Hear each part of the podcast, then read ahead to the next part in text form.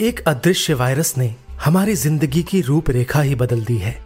Handbag और pocket में wallet के साथ सैनिटाइजर ने भी जगह बना ली है। कोरोना की चुनौती ला रही है हमारे भीतर कौन से नए बदलाव?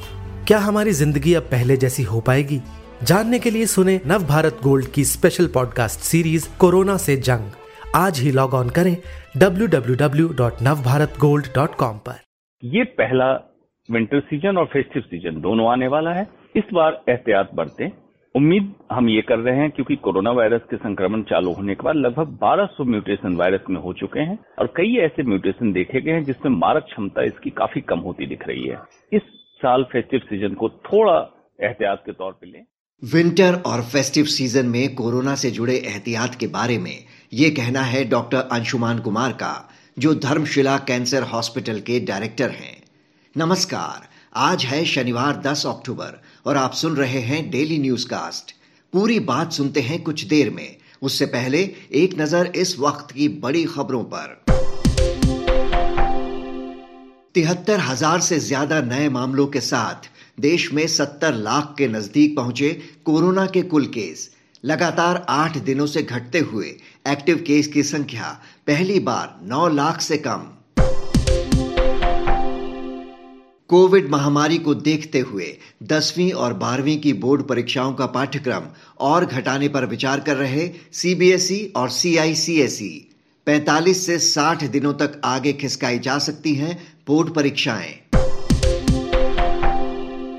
हाथरस में दलित लड़की का रात में अंतिम संस्कार किए जाने के मामले में हाई कोर्ट में बयान दर्ज कराएँगे घर वाले पाँच सदस्य 12 अक्टूबर को इलाहाबाद हाई कोर्ट में दर्ज कराएँगे बयान। परिवार ने कहा, न्याय मिलने तक नहीं करेंगे अस्थि विसर्जन.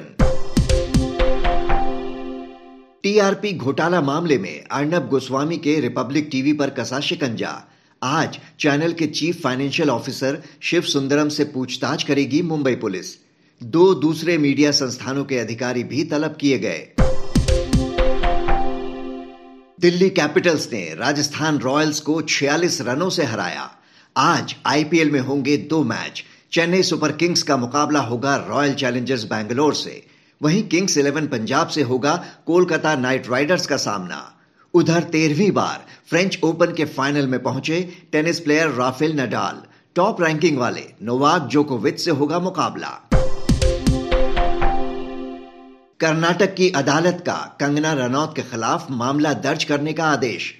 नए कृषि कानूनों का विरोध करने वालों के खिलाफ कथित बयान का मामला। आज का सबसे बड़ा न्यूज़ पॉइंट है, जाड़े और त्योहारों के सीज़न में कोरोना का खतरा। पूरी तस्वीर समझने के लिए हम बात करते हैं जाने माने cancer surgeon doctor Anshuman Kumar से, जो धर्मशिला कैंसर हॉस्पिटल के डायरेक्टर हैं। कोविड 19 पर एक्सपर्ट कमेटी के head doctor V K Paul ने चेताया है कि आने वाले त्योहारी सीज़न में कोरोना पॉजिटिव केसेस की संख्या तेज़ी से बढ़ सकती है। इस दौरान बाजारों में भीड़ बढ़ जाती है। वहीं सर्दियाँ भी दस्तक देने वाली हैं, जिसमें एयर पोल्यूशन के कारण सांस संबंधी बीमारियाँ भी बढ़ जाती हैं। डॉक्टर अंशुमान, कितना सावधान रहने की ज़रूरत है आने वाले स्मॉक के दौर में? बिल्कुल ठीक बात है। ये चेतावनी के तहत इस बात को ज़रूर ध्यान में रखना चाहिए।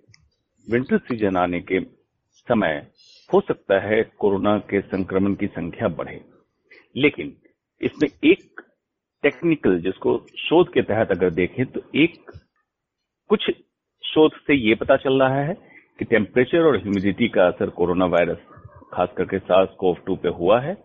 कुछ शोध का ये कहना है कि इस पर बिल्कुल नहीं हुआ है। जैसे बहुत अवैज्ञानिक परिकल्पना की गई थी कि गर्मी आने से कोरोना वायरस खत्म हो जाएगा, जो नहीं हुआ।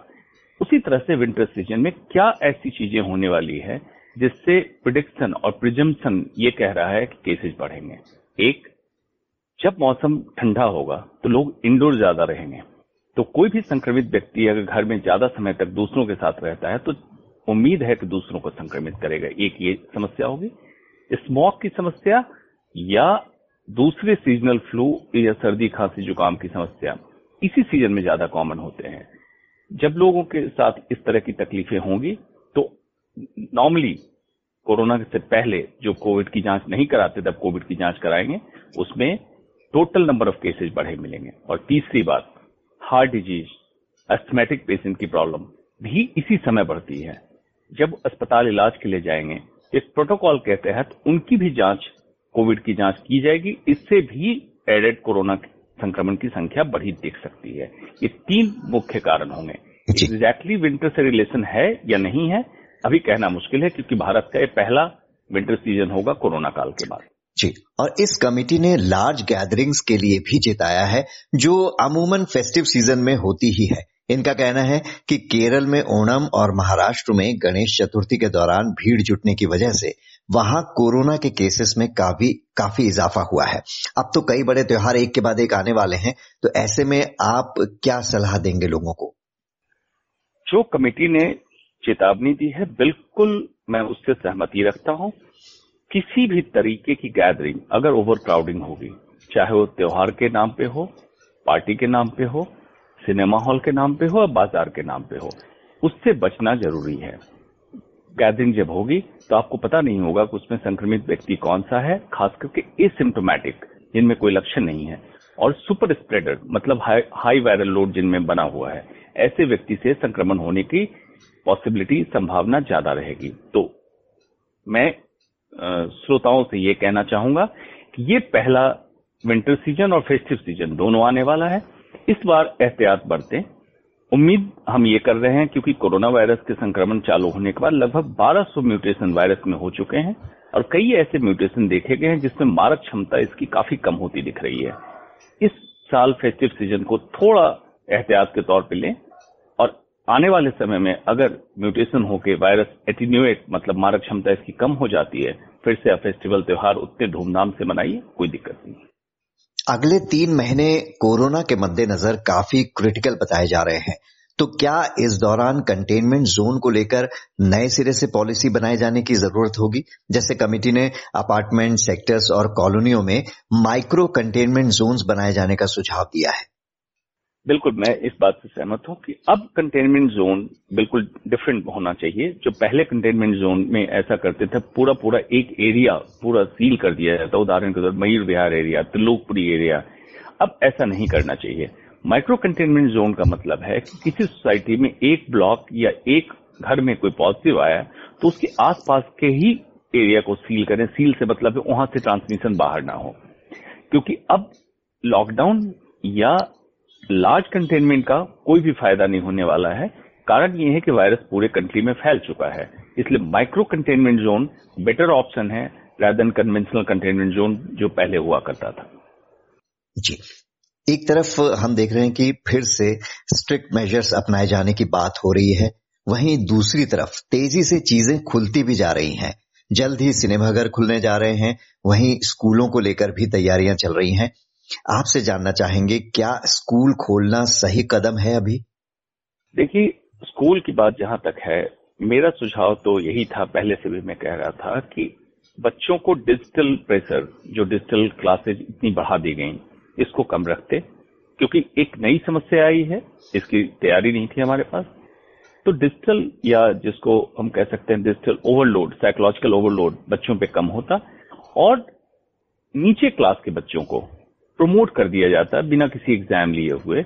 ये बेहतर होता अगर स्कूल खोलने की तैयारी हो रही है, उसमें एहतियात बहुत बरतने होंगे कि बच्चों को पूरी तरह से अनुशासन, जो एडवाइजरी के द्वारा है, उसका पालन कराना थोड़ा मुश्किल होता है। एक बात ये होती है, दूसरी बात होती है, जब बच्चे स्कूल जाएँगे तो उनके माता पिता अभिभावक काफ़ी मानसिक तनाव में रहेंगे कि बच्चा हमारे स्कूल गया है सुरक्षित है स्वस्थ लौटेगा नहीं लौटेगा ये एक मानसिक तो इसको बैलेंस करके हमें सोचना चाहिए कि स्कूल खोलने के फ़ायदे कितने हैं और नुकसान कितने हैं। जी डॉक्टर अंशुमान हमसे बात करने के लिए आपका शुक्रिया। अब एक नज़र इतिहास में आज के दिन पर। 1906 में जाने माने उपन्यासकार आर के नारायण का जन्म हुआ। 1910 में वाराणसी में मदन मोहन मालवीय के अध्यक्षता में हुआ पहला अखिल भारतीय हिंदी सम्मेलन। 2011 में गज़ल गायक जगजीत सिंह का हुआ निधन। बात करते हैं मौसम की। मौसम विभाग के अनुसार आज पश्चिम बंगाल, बिहार, झारखंड, ओडिशा और केरल में हो सकती है हल्की से मध्यम बारिश। दिल्ली एनसीआर में एयर क्वालिटी मामूली सुधार के साथ मॉडरेट कैटेगरी में रहने के आसार। अब बारी सुविचार की। मदर टेरेसा ने कहा था, शांति की शुरुआत मुस्कान से होती है। तो ये था आज का डेली न्यूज़ कास्ट जिसे आप सुन रहे थे अपने साथी अक्षय शुक्ला के साथ। बने रहिए नवभारत गोल्ड पर। धन्यवाद।